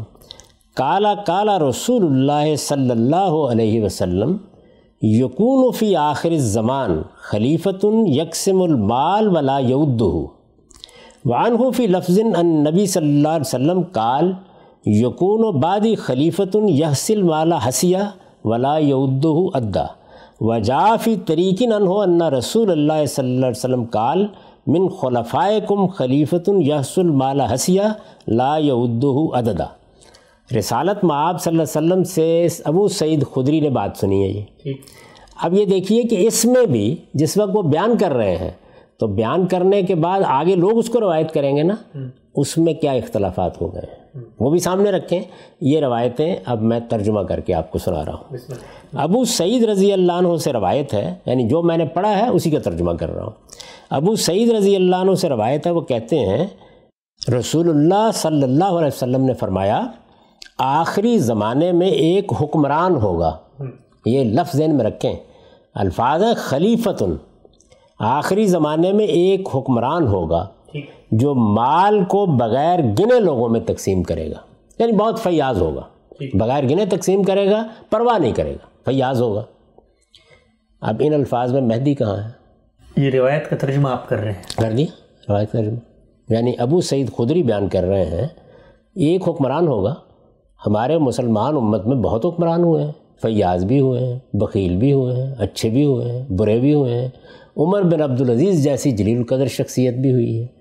متوکل جیسا حکمران بھی ہوا ہے کہ جس نے امام احمد بن حنبل کو اس صورت حال سے نکالا۔ تو اچھے برے حکمرانوں کی ایک پوری کی پوری قطار ہے، موجود ہے۔ اس میں فرما رہے ہیں آخری زمانے میں ایک حکمران ہوگا جو مال کو بغیر گنے لوگوں میں تقسیم کرے گا۔ اچھا یہ ایک طریق ہو گیا۔ ایک دوسرے طریق میں ابو سعید رضی اللہ عنہ اسے ایک طریق میں یہ الفاظ آئے ہیں یعنی یہی بات وہ بیان کر رہے ہیں، الفاظ تبدیل ہو گئے۔ وہ دیکھیے کیا تبدیلی ہوئی۔ نبی صلی اللہ علیہ وسلم نے فرمایا میرے بعد ایک ایسا حکمران ہوگا۔ اب آخری زمانہ ختم ہو گیا۔ اچھا پہلے تو تھا۔ وہی بات وہی ابو سعید خدری وہی واقعہ بیان کر رہے ہیں۔ میرے بعد ایک ایسا حکمران ہوگا جو لوگوں کو خوب مال عطا کرے گا اس کی گنتی نہیں کرے گا۔ وہی بات۔ الفاظ وہی ہیں۔ لیکن وہاں یہ تھا آخری زمانے میں اس میں یہ ہے کہ میرے بعد۔ اور ایک طریق میں انہی سے آپ کے یہ الفاظ روایت ہوئے ہیں تمہارے حکمرانوں میں سے ایک حکمران ایسا ہوگا جو لوگوں کو خوب بھر بھر کر مال دے گا اس کو شمار تک نہیں کرے گا۔ یہ ایک واقعہ میں نے آپ کے سامنے بیان کر دیا۔ اس میں مہدی کا مجھے یہ بتائیے کہ اس میں مہدی کا کہاں ذکر ہے؟ اس میں جو تصورات لوگوں نے قائم کیا ان کا کہاں ذکر ہے؟ اچھا اس طرح کا کوئی حکمران ہو جائے گا تو مجھے اس کا انکار کرنے کی کیا ضرورت ہے؟ یعنی یہ بات اگر رسالت میں آپ صلی اللہ علیہ وسلم نے فرمائی ہے اور آپ کی طرف اس کی نسبت صحیح ہے تو آ جائے ایسا ایک حکمران۔ اللہ کا شکر ہے لیکن حکمران نے آنا ہے نا۔ جی۔ یعنی کسی آسمانی شخصیت نے آنا ہے کسی پر میں نے ایمان لانا ہے کسی کی میں نے بات ماننی ہے حکمران اچھے برے آتے رہتے ہیں۔ آپ دیکھیں کہ مغلوں کے اندر شاہ جہاں جیسا حکمران بھی آیا اورنگزیب جیسا مسلم حکمران بھی آیا شیر شاہ سوری جیسا حکمران بھی آ گیا۔ بہت غیر معمولی حکمران آتے رہے ہیں۔ تو چلیے ایک حکمران آخری زمانے میں آ گیا رسول اللہ کے بعد آ گیا۔ جس حکمران کے بارے میں آپ فرماتے ہیں کہ مال بھر بھر کر دے گا۔ ٹھیک تو یہ اچھا، پہلی روایت۔ پہلی روایت پہلا واقعہ۔ اس میں تین طریق ہیں جو زیر بحث آ گئے۔ یہ وہ طریق بھی آپ سمجھ لیں گے۔ یعنی ابو سعید خدری رضی اللہ عنہ روایت کر رہے ہیں۔ ایک طریق میں یہ الفاظ ہے دوسرے طریق میں یہ الفاظ ہے تیسرے طریق میں یہ الفاظ ہے ان کو منتخب کر لیا گیا ہے۔ تو میں یہ پوچھ رہا تھا کہ یہ پوری کی پوری بات کا انکار کرنے کی کیا وجہ ہے؟ اس میں مہدی کہاں ہے؟ اس میں وہ تصور کہاں ہے؟ ایک حکمران کے پیدا ہونے کی پیشین گوئی کی گئی۔ ہے یہ رسالت میں آپ صلی اللہ علیہ وسلم کی نسبت سے اگر صحیح ہے تو ایسا کوئی حکمران پیدا ہو جائے گا۔ اور ہو سکتا ہے کہ میں اوپر نگاہ ڈالوں بارہ تیرہ صدیاں گزر گئی ہیں تو میں کچھ حکمرانوں پر اس کا اطلاق بھی کر دوں۔ مثلا میں اگر اتنی ہی بات پڑھوں تو میری نگاہ فوراً عمر بن عبدالعزیز کی طرف جاتی۔ وہ ایسے ہی حکمران تھے ایسی ہی ان کی شخصیت تھی۔ تو وہ آ گئے۔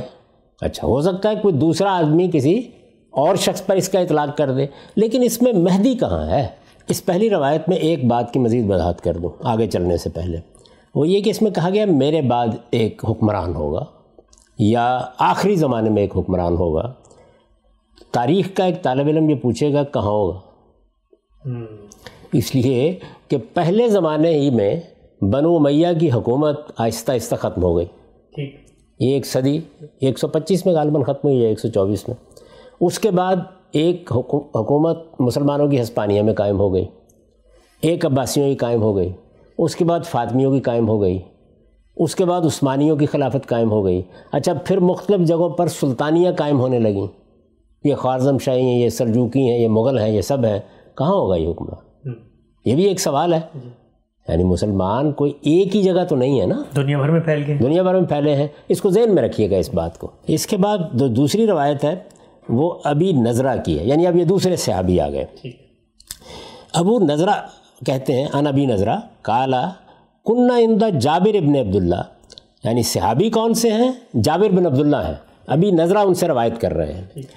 تو وہ کہتے ہیں کنہ اندہ جابر ابن عبداللہ فقال یوشک و اہل العراق اللہ یوشبہ الہم کفیز ولا درہم کنہ من ذاک کالا من قبل العجم یمنون ذالک ثم قال یوشک و اہل الشام اللہ یجبہ الہم دینار ولا مد قلنا من عین ذاک قال من قبل الروم یمنون ذاک ثم سکت ہنیہ ثم قال قال رسول اللہ صلی اللہ علیہ وسلم یکون فی آخر امتی خلیفۃ یحسل مال حسیہ لا یعدہ عددا اب یہ دیکھیے ابو نظرہ سے روایت ہے وہ کہتے ہیں کہ ہم جابر بن عبداللہ دوسرے صحابی جابر بن عبداللہ ہیں معذرت کے ساتھ۔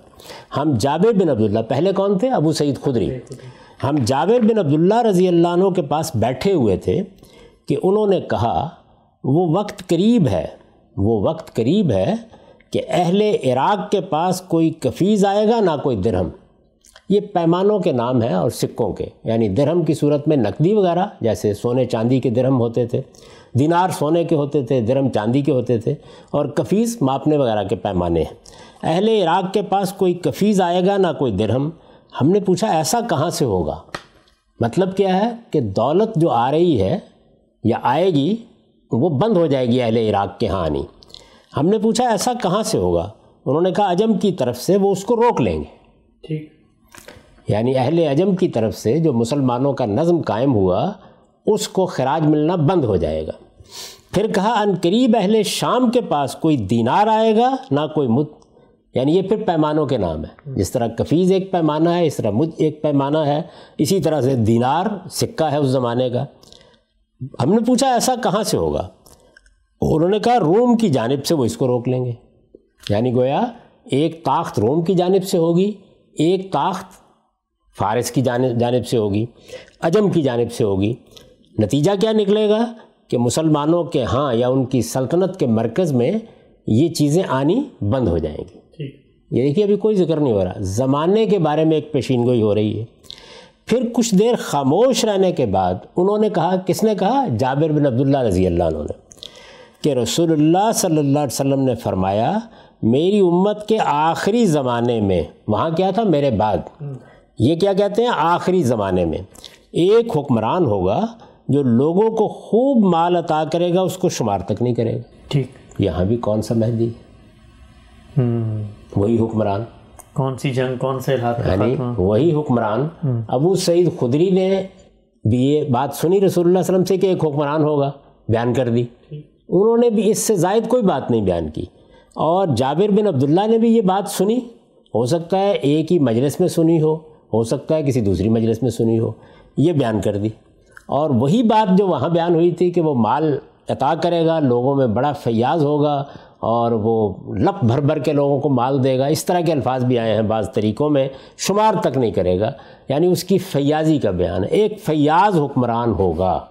میں اس سے پہلے عرض کر چکا کہ اس میں بھی کوئی اس طرح کی بات نہیں ہے جس طرح کے لوگ عام طور پر خیال کرتے اس کا حوالہ بتائیے گا ہم سب یہ دوسری روایت جابر عبداللہ کی ہے۔ دونوں کا حوالہ پہلے دیکھ لیجیے جی۔ یعنی پہلی روایت کا متن ہم نے صحیح مسلم سے لیا۔ ٹھیک یہ میں عرض کر چکا ہوں نا اس سے پہلے کہ بخاری مسلم میں کوئی ذکر نہیں ہے کسی مہدی کا۔ اچھا۔ اصل میں یہ روایتیں ہیں جن کو اس ذیل میں بیان کر دیا جاتا ہے وہ کیا بیان کر رہے ہیں؟ ایک حکمران کے آنے کی خبر دے رہے ہیں۔ ایک حکمران کے پیدا ہونے کی پیشن گوئی بیان کر رہے ہیں اور کچھ بھی نہیں بیان کر رہے۔ یہ مسلم سے لیا گیا ہے اور دو ہزار نو سو چودہ ہے۔ یعنی یہ مسلم کا طریق آپ نے قبول کیا ہے لیکن اس میں مہدی کا کوئی ذکر ہی نہیں ہے سرے سے۔ یعنی اس کو رد کرنے کی وجہ کیا ہے؟ بھائی ایک حکمران کیا دس حکمران ایسے پیدا ہو جائیں؟ بڑی خوشی کی بات ہے۔ یہاں بتایا جا رہا ہے ایک حکمران پیدا ہوگا بہت فیاض ہوگا مال گن گن کر دے گا۔ اس میں مہدی کہاں سے داخل ہو گیا؟ کوئی چیز نہیں۔ دوسری روایت کا متن بھی ہم نے مسلم سے لیا ہے اور وہ دو ہزار نو سو تیرہ ہے۔ صحابی تبدیل ہو گئے ہیں۔ یعنی وہ ابو سعید خدری کی روایت تھی، اس کے تین طریق لے لیے گئے ہیں۔ اور یہ جابر بن عبداللہ رضی اللہ عنہ کی روایت ہے۔ اس کے بعد اب آگے بڑھیے۔ جابر بن عبداللہ رضی اللہ عنہ کی مزید کچھ روایت بھی ہے۔ وہ کیا کہتے ہیں؟ سمع جابر ابن عبداللہ سمع جابر ابن عبداللہ رسول اللہ صلی اللہ علیہ وسلم یقول لا تزال طائفت من امتی یقاتلون علی الحق ظاہرین الى یوم القیامہ۔ کالا فینزل عیسبن مریم بین الاذانین فیقول امیرہم تعال صلی بنا۔ فیقول لا ان بعضکم علی بعض عمرا تکرمت اللہ حاضح الامہ۔ اب یہ بھی جابر بن عبداللہ ہی کا بیان ہے۔ وہی صحابی جو اس سے پہلے زیر بحث تھے۔ جابر بن عبداللہ رضی اللہ عنہ نے رسول اللہ صلی اللہ علیہ وسلم کو یہ فرماتے ہوئے سنا یعنی یہاں وہ سماعت کی تصریح کرتے ہیں کہ میں نے سنا، میری امت کا ایک گروہ مسلسل حق پر کتال کرتا رہے گا۔ یعنی دنیا میں فتنے پیدا ہوں گے، خرابیاں پیدا ہوں گی، لیکن ایک گروہ حق پر رہے گا اور وہ اس کے لیے لوگوں سے لڑتا رہے گا اور قیامت تک غالب رہے گا۔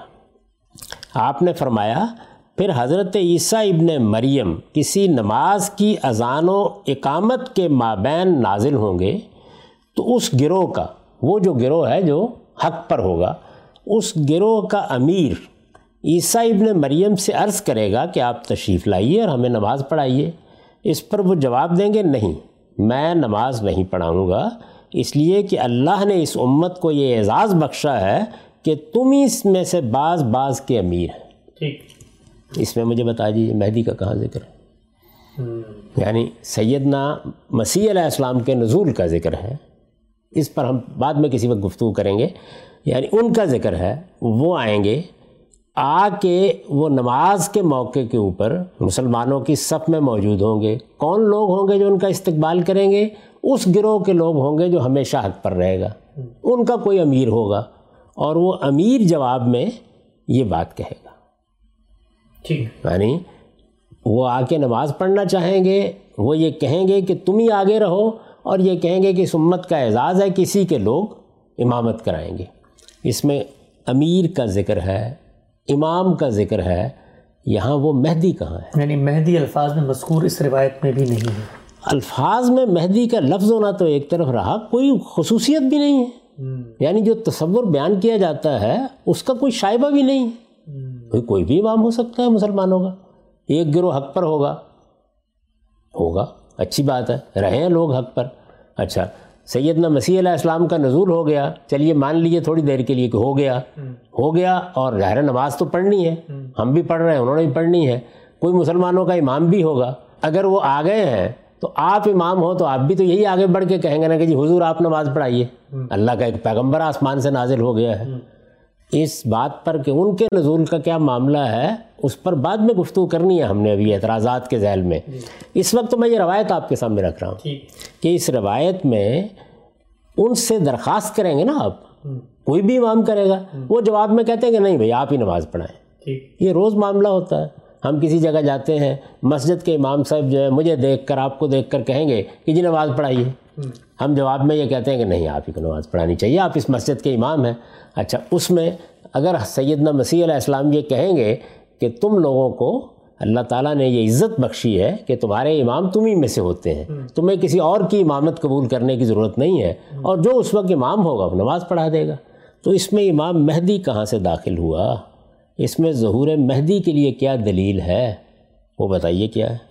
اس روایت کا متن ہم نے مسند احمد سے لیا ہے۔ اور اس کا رقم کیا ہے؟ پندرہ ہزار ایک سو ستائیس۔ یہ اس کی یعنی آپ دیکھ سکتے ہیں اس کو۔ اس میں سیدنا مسیح علیہ السلام کے نزول کا ذکر تو ہے اس روایت میں۔ جی۔ ان پر ہمیں الگ سے تبصرہ کرنا ہے۔ جی۔ لیکن اس میں امام مہدی کا کیا ذکر ہے؟ ٹھیک ہے اور یہ میں آپ سرچ کروں ہو کیا رہا ہے؟ ہو یہ رہا ہے کہ وہ خلیفہ لوگوں نے کہا یہ وہ مہدی ہے جو ہمارے ذہنوں میں موجود ہے۔ اچھا ایک فیاض حکمران ہوگا یہ وہی مہدی ہے۔ اچھا اسی طرح یہاں مسلمانوں کا امیر یا امام ہوگا یہ وہی مہدی ہے۔ لیکن سوال یہ ہے کہ یہ روایتیں کہاں بیان کر رہی ہیں اس بات کو؟ ان میں تو کوئی ذکر نہیں ہے۔ وہاں حکمران کا ذکر تھا یہاں نماز کے ایک امام کا ذکر ہے۔ ہماری ہر مسجد میں ایک امام موجود ہے۔ کوئی گروہ اگر حق پر ہے اور وہ مسلمانوں کے اندر حق کی دعوت دے رہا ہے تو ان کے یہاں بھی بہت سے امام موجود ہوں گے۔ کتنی مسلمانوں میں تحریکیں ہیں اخوان اٹھے ہیں جماعت اسلامی اٹھی ہے دیوبند موجود ہے ان سب کے امام موجود ہیں۔ کسی مسجد میں بھی تشریف لائیں گے اگر سیدنا مسیح علیہ السلام تو وہاں کوئی امام تو ہوگا۔ جی۔ وہ امام امام مہدی کیسے ہو گیا؟ وہ اس تصور کے اندر کیسے ڈل گیا؟ یعنی ان میں کوئی ذکر اس جگہ بھی آپ کو نہیں ملے گا۔ ٹھیک ہو گیا آگے چلتے ہیں۔ یہ ہو گئی تیسری جابر بن عبداللہ یعنی سب سے پہلے ابو سعید خدری پھر جابر بن عبداللہ اور پھر دوبارہ جابر بن عبداللہ۔ جی۔ اس کے بعد ابو حریرہ رضی اللہ عنہ کی روایت۔ یعنی ہم نے اس سے پہلے جابر بن عبداللہ کی روایت دیکھی اب ابو حریرہ ہیں۔ ابو حریرہ رضی اللہ عنہ کی روایت ہے کال کالا رسول اللہ صلی اللہ علیہ وسلم کیف بکم اذا نزل فیکم ای سبن مریم من السما حکمن فعمکم او کالا امامکم منکم. وجان فی طریق ان رسول اللہ صلی اللہ علیہ وسلم کال کیف انتم اذا نزل ابن مریم فیکم و امکم? ابو حریرہ رضی اللہ عنہ کا بیان ہے کہ رسول اللہ صلی اللہ علیہ وسلم نے فرمایا، اس وقت تمہاری کیا حالت ہوگی جب عیسیٰ ابن مریم آسمان سے تمہارے درمیان حکم کے طور پر نازل ہوں گے۔ یہاں پر بھی بات کن کی ہو رہی ہے؟ عیسیٰ ابن مریم کے نزول کی۔ یہ جو روایت ہے یہ جامع معمر بن راشد سے ہے اور اس کا رقم ہے بیس ہزار آٹھ سو اکیالیس۔ ابو حریرہ رضی اللہ عنہ کی روایت ہے۔ وہ نازل ہوں گے آسمان سے۔ اچھا اس موقع پر امامت تمہیں میں سے کوئی شخص کرے گا۔ جو الفاظ ہیں روایت کے وہ یہ ہیں فعم کم یا امام و کم من کم اب امام کا لفظ آپ جانتے ہیں کہ مسلمانوں کے ہاں مسجد کے امام کے لیے بھی استعمال ہوتا ہے اور حکمران کے لیے بھی استعمال ہوتا ہے۔ ہمارے ہاں مسلمانوں کے حکمران کو خاص طور پر ہماری فکر میں امام ہی کہا جاتا ہے۔ اس لیے آپ اس کا دونوں طرح ترجمہ کر لیجیے کہ اس موقع پر تمہاری نماز کی امامت تمہیں میں سے کوئی شخص کرے گا یا اس وقت حکمران تمہارے اندر سے کوئی شخص ہوگا، تمہارے اندر سے کوئی شخص ہوگا۔ اماموں کم من کم اس کے بعد ابو حرارہ رضی اللہ عنہ سے ایک طریق میں رسول اللہ علیہ وسلم کا یہ ارشاد اس طرح نقل ہوا ہے، اس وقت تمہاری کیا شان ہوگی جب عیسیٰ ابن مریم تمہارے درمیان نازل ہوں گے اور وہ تمہاری امامت کریں گے۔ اچھا امام بھی وہی ہوگا یعنی پہلے یہ ذکر تھا کہ تمہارا امام تمہارے اندر سے ہوگا۔ یہاں یہ وہ تمہاری امامت کریں گے۔ یہاں پر بھی آپ امامت کے لفظ کو دونوں معنی میں لے کے لے دیکھ لیجیے یعنی سیدنا مسیح علیہ السلام حکمران ہو جائیں گے تو مسیح علیہ السلام کا ذکر ہوا۔ اچھا وہ تمہاری نماز کی امامت کر دیں گے تب بھی انہیں کا ذکر ہوا۔ اس میں بھی امام مہدی کہاں ہے؟ یعنی آپ ظہور مہدی کی بات کر رہے تھے نا؟ تو یہ روایت ابو حریرہ رضی اللہ عنہ کی بھی یہ اس کو کہاں بیان کرتی ہے؟ میں اس سے پہلے عرض کر چکا کہ اس میں جو سیدنا مسیح کے نزول کی روایات ہیں وہ ہمارا موضوع ہیں۔ جی۔ ان پر ہم نے کسی وقت گفتگو کرنی ہے لیکن اس وقت تو امام مہدی زیر بحث ہے اس روایت میں بھی آپ مجھے بتائیے کوئی ذکر ہے ان کا کسی درجے میں؟ اچھا۔ اس کے بعد ان عبداللہ ابن مسعود۔ کالا کالا رسول اللہ صلی اللہ علیہ وسلم لا تذب دنیا حتیٰ یب صلی رجلم من اہل بیتی یواتی اسم و اسمی و اسم و ابی ہے اسم ابی و انہو فی لفظ نبی صلی اللہ علیہ وسلم کال لا تقوم السا حتیٰ یلی من حاضر امت رجلم من اہل بیتی یواتی اسم و اسمی یمل الارض عدلا کما ملت جورم و ظلمہ و جان ہو فی باز ترک انّا رسول اللہ علیہ وسلم کال لا تنقزل ایام ولا یزب الدہر حتیٰ یم لکل عرب رجلم من اہل بیتی اسم ہو یواتی و اسمی۔ اب یہ میں نے آپ سے عرض کیا کہ عبداللہ بن مسعود رضی اللہ عنہ کی روایت ہے۔ عبداللہ بن مسعود رضی اللہ عنہ کی یہ روایت بھی سن لیجیے۔ کیا مطلب ہے اس کا؟ اس سے پہلے ہم جابر بن عبداللہ کی روایت دیکھ چکے، ابو حریرہ رضی اللہ عنہ کی روایت دیکھ چکے، ابو سعید خدری کی دیکھ چکے۔ عبداللہ بن مسعود رضی اللہ عنہ سے روایت ہے، وہ کہتے ہیں کہ رسول اللہ صلی اللہ علیہ وسلم نے فرمایا دنیا ختم نہیں ہوگی۔ یہاں تک کہ اللہ تعالیٰ میرے اہل بیت میں سے ایک شخص کو لائیں گے جس کا نام میرے نام کے اور جس کے باپ کا نام میرے باپ کے نام کے موافق ہوگا۔ عبداللہ بن مسعود رضی اللہ عنہ ہی سے ایک طریق میں نبی صلی اللہ علیہ وسلم کے یہ الفاظ آئے ہیں قیامت قائم نہیں ہوگی یہاں تک کہ میرے اہل بیت میں سے امت کا ایک میرا ہم نام شخص حکمران بنے گا۔ جو زمین و زمین کو عدل و انصاف سے ایسے ہی بھر دے گا جیسے وہ پہلے ظلم و ستم سے بھری ہوگی۔ انہی سے ایک طریق میں بیان ہوا ہے کہ رسول اللہ صلی اللہ علیہ وسلم نے فرمایا، زمانہ اور ایام دنیا ختم نہیں ہوں گے، یہاں تک کہ میرے اہل بیت میں سے میرا ہم نام ایک شخص عرب کا حکمران بنے گا۔ اب دیکھا آپ نے کیا ہوا؟ یعنی عبداللہ بن مسعود رضی اللہ عنہ ایک صحابی ہیں، وہ بیان کرتے ہیں ایک ہی واقعہ ہے۔ اب مختلف لوگ ان سے روایت کر رہے ہیں۔ مختلف طریق میں یہ بات کیسے آ گئی ہے؟ پہلی بات یہ ہوئی کہ میرے اہل بیت بیت میں سے ایک شخص کو اٹھایا جائے گا۔ کیا مطلب ہے اس کا؟ یعنی کوئی شخص پیدا ہوگا کوئی شخص سامنے آئے گا اس کے بارے میں کیا بتایا گیا؟ اس کا نام میرے نام کے اور باپ کا نام میرے باپ کے نام کے موافق ہوگا۔ گویا اس کا نام محمد بن عبداللہ ہوگا۔ ایک شخص آئے گا کوئی مزید وضاحت نہیں کوئی مزید چیز نہیں۔ یہی روایت یہی عبداللہ بن مسعود رضی اللہ عنہ ایک دوسرے طریق میں کیا بیان کرتے ہیں کہ میرے اہل بیت میں سے اس امت کا میرا ہم نام ایک شخص حکمران بنے گا۔ اچھا نازل کا کہیں کچھ نہیں ہے نازل ہونا ضرور نازل ہونے کوئی وہاں تھا اٹھائیں گے یا وہ آئے گا یا اللہ تعالیٰ لائیں گے یہاں پر یہ ہوگا کہ ایک حکمران ہوگا۔ یعنی جو بات پہلے بیان ہو رہی تھی وہی بات۔ یہاں بھی آ گئی۔ اچھا یہ زمین کو عدل و انصاف سے بھر دے گا۔ وہی بات یعنی پیچھے بھی۔ وہاں یہ تھا کہ فیاض ہوگا ہاں۔ مال بانٹے گا لوگوں میں بہت فیاضی سے دے گا۔ یہاں کیا ہے؟ عدل و انصاف سے زمین کو بھر دے گا۔ جیسے وہ پہلے ظلم و ستم سے بھری ہوگی۔ کہیں زمانہ اور ایام دنیا ختم نہیں ہوں گے لا تنقذیر ایام کہیں لا یذہب الدہر کہیں لا تقوم السا یعنی مطلب یہ ہے کہ دنیا کے ختم ہونے سے پہلے ایک ایسا حکمران آئے گا۔ اب مزید دیکھیے کیا ہوا۔ ہم نے یہ سوال اٹھایا تھا کہ یہ اس حکمران کی بات ہو رہی ہے کہاں آئے گا؟ کہاں آئے گا؟ ہسپانیہ میں آئے گا عباسیوں کے اندر سے آ جائے گا امبیوں میں آ جائے گا یہ فاطمیوں میں آئے گا یہ مغلوں میں آ جائے گا کہاں آئے گا؟ یہ دیکھیے کیا بیان کیا انہوں نے۔ یہی عبداللہ بن مسعود ہے وہی واقعہ بیان کر رہے ہیں۔ میرے اہل بیت میں سے میرا ہم نام ایک شخص عرب کا حکمران ہوگا۔ اچھا۔ حتیٰ یم لکل عرب رجلم من اہل بیتی اسم ہو جواتی و اسمی تو خلاصہ کیا نکلا؟ کہ محمد بن عبداللہ نام کا ایک شخص عرب میں حکمران ہوگا، بہت فیاض ہوگا اور بہت عادل حکمران ہوگا۔ تو اس میں بھی کیا ہوا؟ یعنی عادل حکمران پیدا ہونا مستبد ہے، فیاض حکمران کا آنا مستبد ہے۔ عرب میں جو حکومتیں قائم ہیں، وہاں کوئی بہت اچھا حکمران آ گئے۔ مجھے یاد ہے کہ جب شاہ فیصل وہاں حکمران تھے تو لوگوں کے کیا جذبات تھے ان کے معاملے میں؟ ہمارے بھی کیا جذبات تھے؟ وہ کس طرح کے حکمران تھے؟ بہت سے حکمران آتے رہے۔ میں تاریخ میں سے آپ کو دسیوں مثالیں دے دیتا ہوں۔ لیکن چلیے بہت غیر معمولی طریقے پر محمد بن عبداللہ نام کا ایک حکمران ہو جائے گا۔ ابھی شاہ عبداللہ کی حکمرانی تھی۔ اس وقت شاہ سلیمان کی حکمرانی ہے۔ جی۔ شاہ سلیمان کے صاحبزادے کا نام کیا ہے؟ محمد۔ جی۔ تو محمد بن سلیمان ہوئے جی۔ تو اگر شاہ عبداللہ کا کوئی بیٹا کل حکمران بن گیا تو محمد بن عبداللہ ہو جائے گا۔ اچھا یہاں تو اتنی بات۔ اور اس میں یہ بھی سرات نہیں ہے کہ یہ نام مانے رکھا ہے پبلک میں بھی یہی نام ہوگا کہ نہیں ہوگا یہ تو واضح نہیں ہے۔ نہیں یہ تو ظاہر واضح نہیں لیکن محمد بن عبداللہ کو نام مستبد ہے۔ اچھا ایک دوسری بات ہے اس میں کہ وہ میرے اہل بیت میں سے ہوگا۔ چلیے یہ بھی مان لیا۔ آپ کو معلوم ہے کہ یہ سعودیوں سے پہلے یہاں پر ہاشمی خاندان کی حکمرانی تھی جی۔ جن کو شریف کہا جاتا تھا۔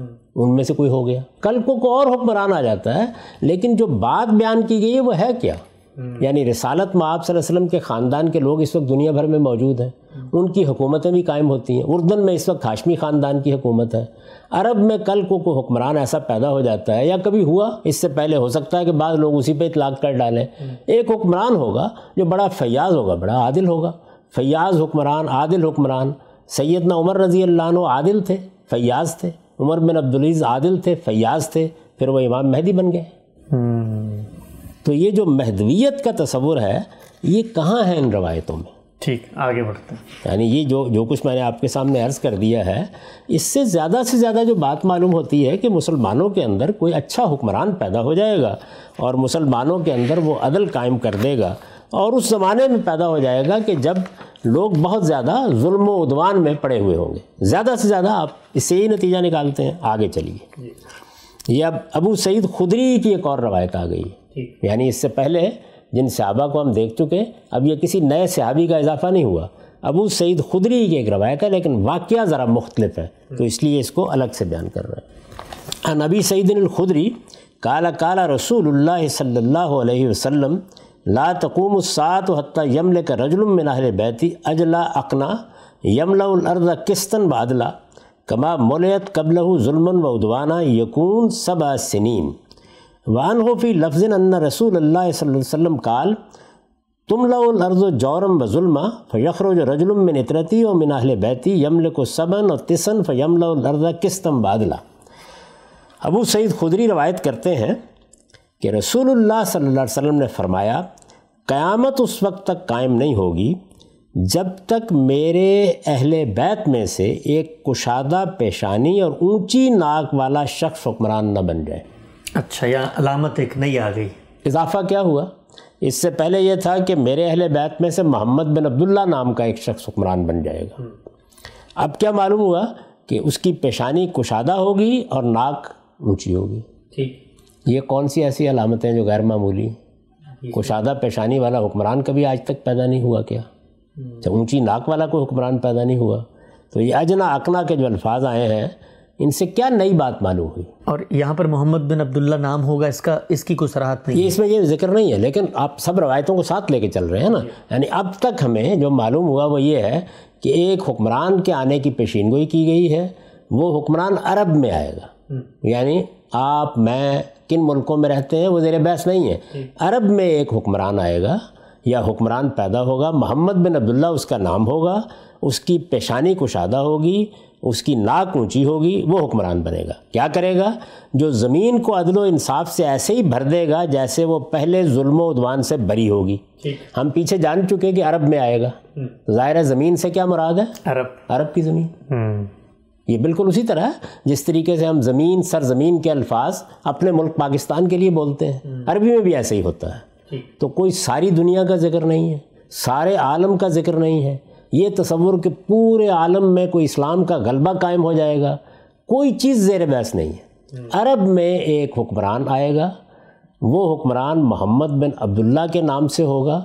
وہ رسالت میں آپ صلی اللہ علیہ وسلم کے خاندان سے تعلق رکھتا ہوگا۔ بالکل مان لیجیے اس پوری بات کو اس میں کیا بات ہے جو بیان ہوئی ہے؟ اس وقت بڑا ظلم ہوگا بڑا عدوان ہوگا اور یہ حکمران جب آئے گا تو یہ عدل سے انصاف سے بھر دے گا۔ مزید دیکھیے۔ یعنی آپ خیال ہو کر رہے ہوں گے کہ یہ ظاہر عدل و انصاف سے بھر دے گا تو اس کے بعد ظاہر دنیا میں قیامت آ جائے گی معلوم نہیں کیا ہوگا۔ اس کا یہ دور سات سال کا ہوگا۔ عجیب اچھا۔ پانچ سال کے لیے آپ کے یہاں انتخابات ہوتے ہیں دو سال اس میں بڑھا لیجیے یعنی سات سال کے لیے ایک ایسا حکمران آ جائے گا جس کا یہ نام ہوگا یہ پیشانی ہوگی یہ اس کی ناک کا معاملہ ہوگا۔ ان میں سے کوئی چیز بھی غیر معمولی ہے۔ یہ سات سال کے الفاظ سیدنا ابو حریرہ کے ہیں یعنی رسول اللہ کی نہیں ابو سعید خدری رضی اللہ عنہ کی روایت جی۔ ابو سعید خدری رضی اللہ عنہ کی روایت ہے۔ وہ یہ کہہ رہے ہیں یعنی اب تک جو کچھ ہم پڑھ رہے ہیں وہ کیا ہے؟ ایک حکمران مسلمانوں میں ہوگا۔ عرب کی سرزمین میں ہوگا۔ عدل کرے گا بہت فیاض ہوگا پیشانی کشادہ ہوگی ناک اونچی ہوگی۔ ان میں سے کون سی چیز ہے کہ غیر معمولی ہے؟ ایسے دسیوں حکمران ہو چکے ہوں گے ہو سکتا ہے دسیوں ہوں۔ چلیے بہت غیر معمولی فرض کر لیجیے کہ کوئی حکمران ہوگا جس کی پیشین گوئی کی جا رہی ہے۔ اس کا ظہور مہدی کے تصور سے کیا تعلق؟ ہے اور یہاں پر یہ بھی یہ روایت بھی مسند احمد کی ہے گیارہ ہزار ایک سو تیس اس کا رقم ہے۔ اس کا یہ دور سات سال کا ہوگا۔ ابو سعید رضی اللہ عنہ سے ایک طریق میں نبی صلی اللہ علیہ وسلم کے یہ الفاظ نقل ہوئے ہیں، زمین کو ظلم و جور سے بھر دیا جائے گا، پھر میرے خاندان یا فرمایا کہ میرے اہل بیت میں سے ایک شخص ہوگا جو سات یا فرمایا کہ نو سال تک حکمرانی کرے گا اور زمین کو عدل و انصاف سے بھر دے گا۔ یہاں صرف فرق کیا واقع ہوا؟ وہاں سات سال تھے نو ہو گئے، دو سال کا اضافہ ہو گیا۔ یعنی کم سے کم دو ٹرمز جو ہمارے ہاں آج جمہوریت میں سمجھی جاتی ہیں، اتنے ایک سال کی حکمرانی آپ کو مل جائے گی جس میں بہت عدل ہوگا، بہت انصاف ہوگا۔ تو یہاں پر بھی ایک حکمران زیر بحث ہے، عرب کی سرزمین میں زیر بحث ہے۔ رسالت معاب صلی اللہ علیہ وسلم کے خاندان سے اس کو بھی تسلیم کر لیں۔ کوئی ایسا استباد نہیں ہے۔ بہت سی سادات کی حکومتیں قائم ہوتی رہی ہیں۔ فاطمیوں کا یہی دعویٰ تھا۔ اور تو اور چھوڑیے، عباسیوں کا یہی دعویٰ تھا۔ وہ بھی یہی کہتے تھے کہ ہم رسول اللہ کے خاندان سے ہیں۔ رسالت معاب صلی اللہ علیہ وسلم کے ام محترم کی اولاد ہے یعنی جو بھی آپ جاننا چاہیں میرے اہل بیت میں سے۔ ظاہر ہے کہ رسالت معاب صلی اللہ علیہ وسلم کا خاندان دنیا میں بہت سی جگہوں پہ آباد ہے۔ میں نے آپ سے کہا کہ یہ جو سعودی حکومت قائم ہوئی ہے اس سے پہلے سرزمین عرب میں شریف کہا جاتا تھا نا ان کو۔ شریف شریف مکہ۔ تو یہ ہاشمی تھے۔ یہی ہے یہی خاندان ہے جو اس سے اردن میں حکومت کر رہا ہے۔ ایک حکمران ہوگا۔ آپ تسلیم کر لیجیے کہ جی ضرور ہوگا حکمران۔ اور اس طرح کا کوئی حکمران ہوگا تو ہم اللہ کا شکر ادا کریں گے۔ بڑی اچھی بات ہے چلے سات سال نو سال ہی کے لیے صحیح۔ لیکن دنیا میں کیا اس سے تبدیلی آ جائے گی؟ کائنات میں کیا تغیر آ جائے گا؟ زمین و آسمان میں کیا تبدیلیاں واقع ہو جائیں گی؟ کوئی ذکر ہے؟ وہ جو آپ نے ابھی داستان پڑھ کے سنائی تھی اس کا تو کوئی شائبہ بھی ان روایات میں نہیں۔ اس کے بعد آخری روایت جو ہے وہ بھی ابو سعید خدری کی ہے۔ ہم سب میں یہاں پر معذرت چاہوں گا، وقت ہمارا بہت زیادہ ہو گیا یہ آخری روایت کیا ہے؟ اس کے اندر کیا بیان ہوا ہے؟ اس پر ہم چاہیں گے کہ اگلی نشست میں تفصیل سے آپ سے سوال کریں۔ اور ظہور مہدی کے حوالے سے جو باقی اشکالات، اعتراضات وارد ہوتے ہیں، آپ کی اس انڈرسٹینڈنگ پر جو کچھ آپ نے بھی بیان کیا ہے، انشاءاللہ اس کو بھی تفصیل سے زیر بحث لائیں گے۔ اب تک آپ کے وقت کا بہت شکریہ۔